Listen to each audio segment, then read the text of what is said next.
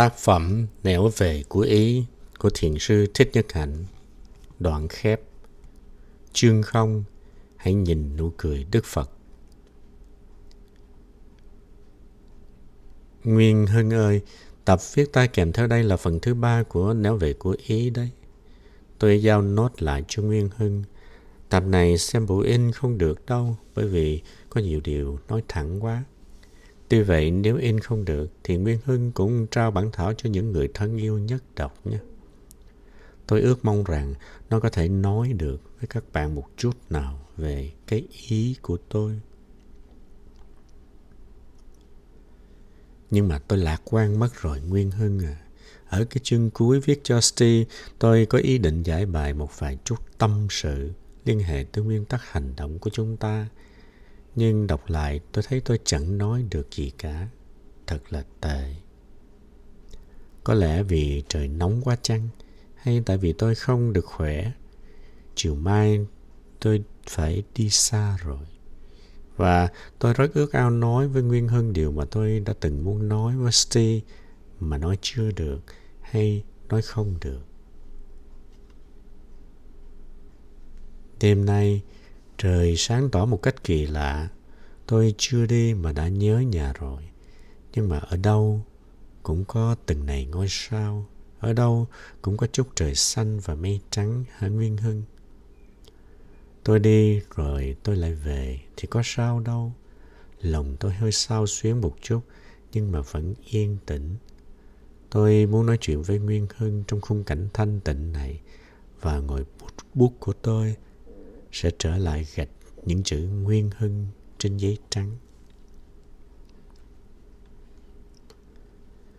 Những điều ta học được, ta phải luyện chúng đi thì ta mới có thể hiểu được chúng. Cũng như Kinh Kim Cương nói A mà không phải là A thì mới là A. Nghĩ cũng kỳ quái thật. Nhưng mà càng sống chúng ta càng thấy đúng Nguyên hơn à. Học chúng nó rồi mà giữ chúng nó trong lòng là một tai họa còn tệ hơn là không học nữa. Những điều tôi học ở Phật học viện bây giờ bị lật ngược lại hết và tôi thấy lúc đó tôi mới hiểu được chúng. Đây là tôi với Nguyên Hưng ấy, chứ không phải nói với kẻ khác. Và những điều tôi nói với em, nếu người khác nghe được sẽ hiểu ra cách mà tôi không muốn họ hiểu. Nhưng mà mặt họ chứ. Có phải không Nguyên Hưng? Kỳ ở Huế về vừa rồi, thấy những đám mây trắng đẹp quá đi. Tôi ngồi trên một chiếc DC-4. Buổi chiều, ánh nắng vừa tắt, nhưng ánh sáng còn dư dả để cho ta có thể thấy được sắc dịu hiền và trinh tuyền của những lọn mây cái thảm mây đó nó nằm phía dưới máy bay chúng tôi. Nó rộng lắm.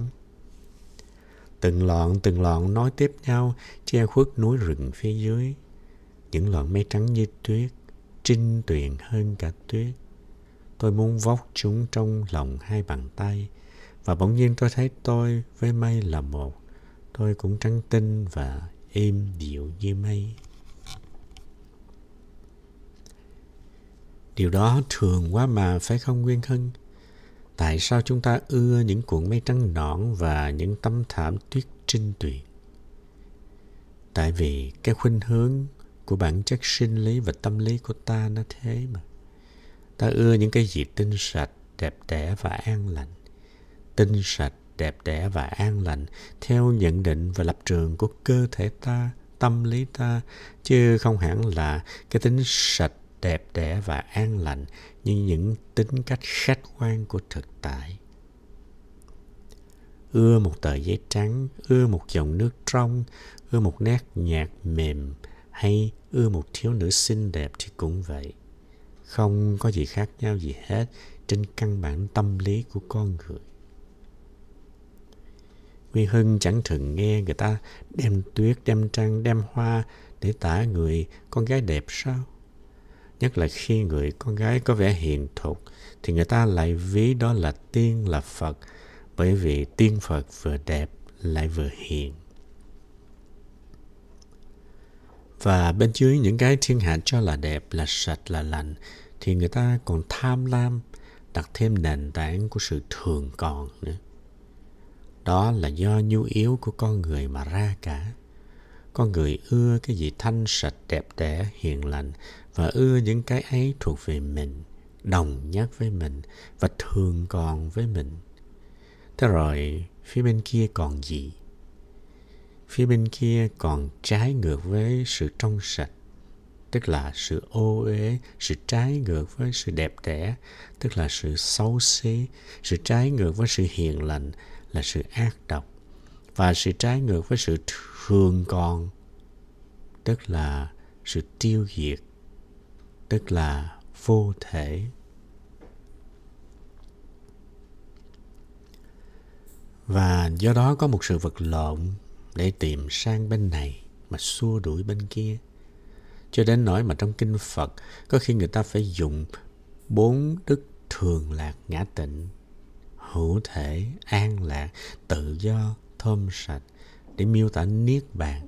Rồi sau đó phải thêm rằng, phải hiểu những chữ đó theo cái kiểu nhất nguyên siêu tuyệt của nó, mà đừng hiểu theo nghĩa tương đối trong thế giới hiện tượng. Điều đó chứng minh rằng con người chúng ta đã bị ám ảnh quá nhiều bởi ý tưởng về hạnh phúc ước lệ trên kia. Đột nhiên, kinh bát nhã tới dán những đòn sống chết trên nhận thức đó quán tự tại bồ tát sau khi nhìn thấu suốt thế giới hiện tượng, mỉm cười, tuyên bố, tất cả đều là giả lập, không không hết. Sắc tỏ tưởng hành thức, nhãn nhĩ tỷ thiệt thân, ý sắc thanh hương, vị xúc, vân vân đều là giả lập. Và chân tướng của các giả lập đó không sinh cũng không diệt, không ô uế cũng không tinh sạch, không thêm cũng không bớt đi. Còn gì nữa mà nghi ngờ hả nguyên hưng đó là điều tôi trông thấy trên máy bay, mà trông thấy từ một khía cạnh khác. Trông thấy như thế nào? Nguyên hưng ơi, em hãy nhìn và em sẽ thấy thôi. Hỏi tôi làm chi? Tôi vẫn nói được chi cả, bởi vì không có gì mà nói. Ban đầu thì tôi mỉm cười nghĩ đến những hình thái của nước. Nước trong, nước suối, nước đá, hơi nước, mây, tuyết, mưa, vân vân. Tất cả đều là H2O. Mà chính là H2O cũng giả lập, cũng không phải là thực thể tự hữu nữa. Lấy O mà xét thì O có thể được chuyển thành những cái ta gọi là không gọi là O. Và chính những cái đó cũng là giả lập cũng là chuyển thành nương tựa vào nhau, trùng trùng điệp điệp. Không thể tách ô ra khỏi không ô. Không thể nói ô và không ô là một. Nguyên hưng à. Trên cái căn bản di động đó, ta thường cố nắm lấy một cái gì không di động. Ví dụ tôi đặt cho tôi một câu hỏi. Anh cho tôi hiện tượng nào là đẹp nhất? Tôi nói nước đẹp quá. Nước trong như gương, tuyết phủ trên đỉnh núi, mây từng cuộn trắng hay ở ngoài bãi biển. Mưa rào rào thấm nhuận cây cối xanh tươi. Nếu thiếu nước, thế giới này điêu tàn, khô cằn héo hon, buồn bã biết mấy. Cho nên tôi thấy nước đẹp. Thế rồi tôi hỏi, Ví dụ không có lửa, nghĩa là không có nhiệt lực, không có hơi ấm, không có ánh sáng mặt trời. Thiếu ánh sáng chẳng hạn thì cái gì đẹp, cái gì không đẹp, cái gì trông như gương, cái gì phủ trên núi, cái gì bay bay ngoài biển, cái gì rào rào thấm nhuận có cây xanh tươi.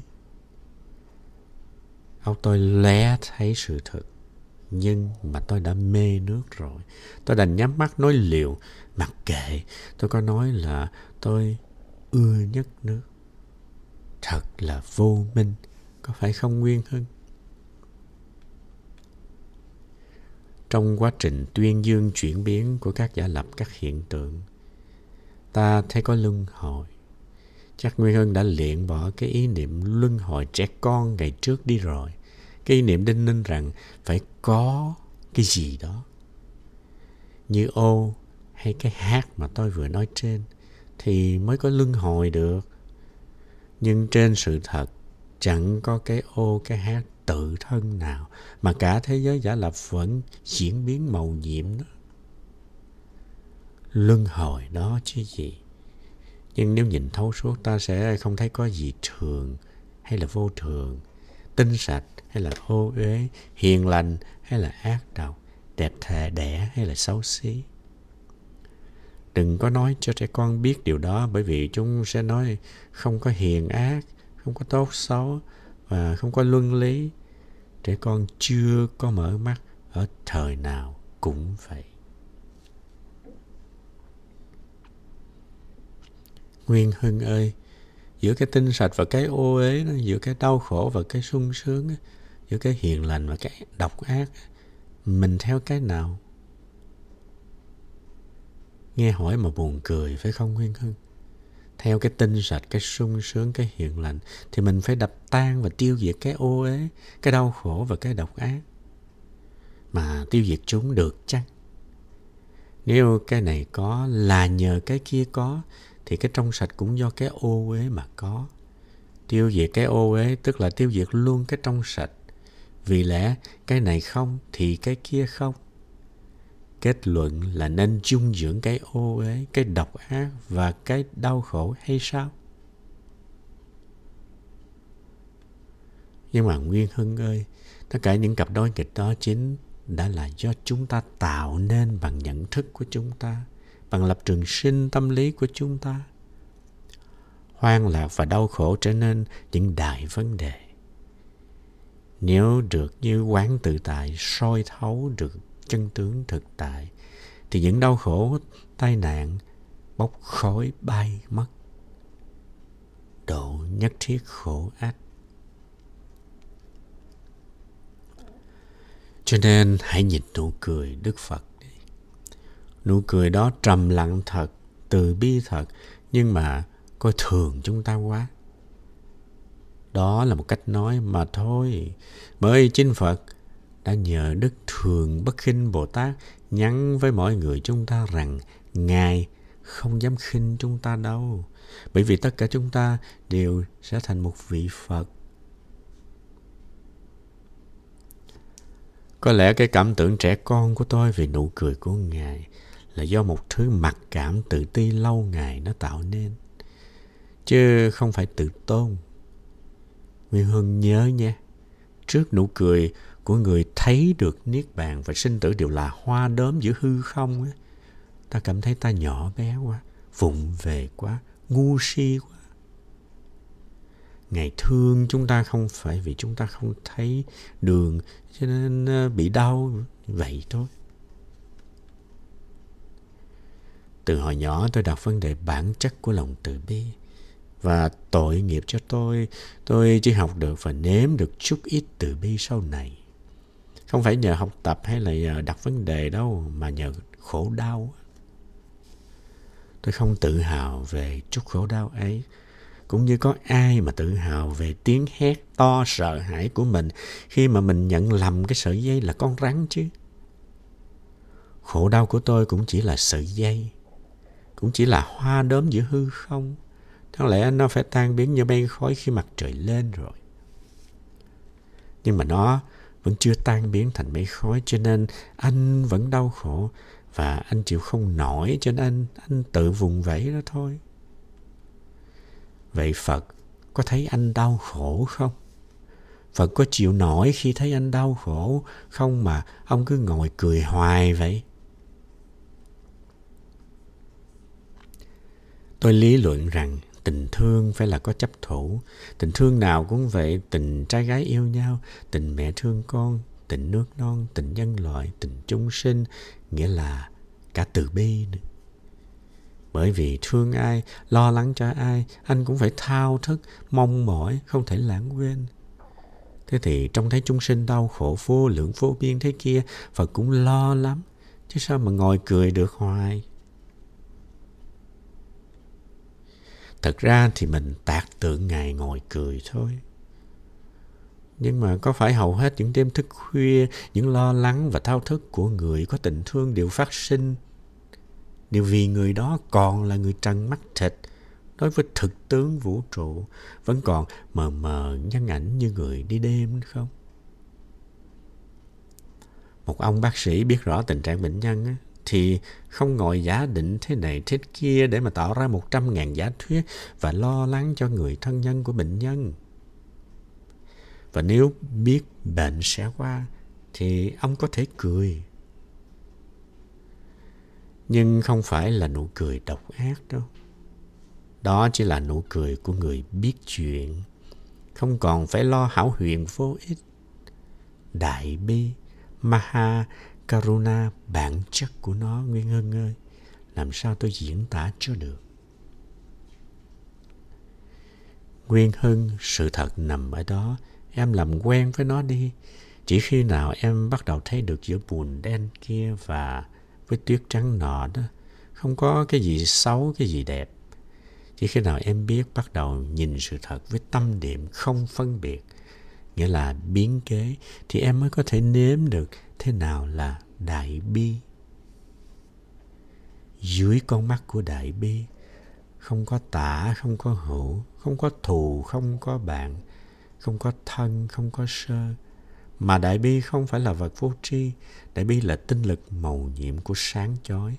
Vì dưới con mắt của đại bi không có cá thể riêng biệt của nhân ngã, nên không có một hiện tượng nhân ngã nào động tới được đại bi. Em ơi, nếu con người có độc ác đến mức móc mắt em hay mổ ruột em, và em cũng nên mỉm cười và nhìn con người bằng cặp mắt xót thương. Hoàn cảnh tập quán và sự vô minh đã khiến cho con người hành động như thế. Hãy nhìn con người đã đành tâm tiêu diệt em và đang tạo nên cho em những oan ức khổ nhục lớn lao như trăm ngàn quả núi. Hãy nhìn con người ấy với niềm xót thương. Hãy rót tất cả niềm xót thương từ suối mắt em vào người đó và đừng để một gợn oán trách giận hờn xuất hiện trong tâm hồn. Vì không thấy đường đi, nước bước, cho nên cái người làm khổ em mới vụng dại lỗi lầm như vậy.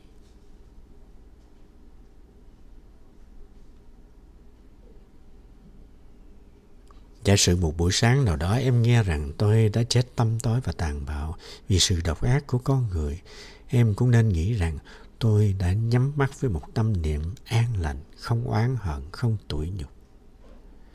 Em nên nghĩ rằng giờ phút cuối tôi cũng không quay lại kẻ thù ghét con người. Không, con người chẳng bao giờ đáng cho ta thù ghét. Nghĩ như thế chắc chắn em sẽ mỉm cười được đó. Rồi nhớ tôi, đường em, em cứ đi. Em có một nơi nương tựa mà không ai có thể phá đổ và cướp cướp đi được. Và không ai có thể làm lây chuyện niềm tin của em bởi vì niềm tin ấy không nương tựa nơi bất cứ một giả lập nào của thế giới hiện tượng. Niềm tin ấy và tình yêu là một. Thứ tình yêu chỉ có thể phát hiện khi em bắt đầu nhìn thấu qua thế giới hiện tượng giả lập để có thể thấy được em trong tất cả và tất cả trong em.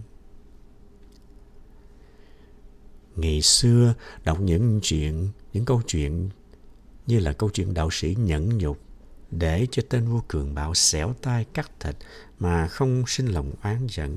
Tôi nghĩ đạo sĩ không phải con người. Chỉ có thánh mới làm được như vậy. Nhưng Nguyên Hưng ơi, tại lúc đó tôi chưa biết đại bi là cái gì. Đại bi là sự mở mắt trông thấy. Và chỉ có sự mở mắt trông thấy tận cùng mới khiến cho tình thương trở thành vô điều kiện, nghĩa là biến thành bản chất đại bi. Đạo sĩ nhẫn nhục kia đâu có sự giận hờn nào mà cần nén xuống chứ. Không, chỉ có lòng thương xót. Giữa chúng ta và vị đạo sĩ kia và vị Bồ Tát kia không có gì ngăn cách đâu Nguyên Hưng à. Có thể tình yêu đã dạy cho em rằng em có thể làm được như người thôi em đã lớn rồi tự lo liệu lấy. Chiều mai tôi phải đi rồi. Những dòng chữ viết đêm nay tôi sẽ không có thì giờ đọc lại. Nguyên Hân, cho tôi dừng ngang đây. Ngày mai tôi sẽ còn gặp em trước khi lên đường. Sài Gòn, ngày 11 tháng 5 năm 1966.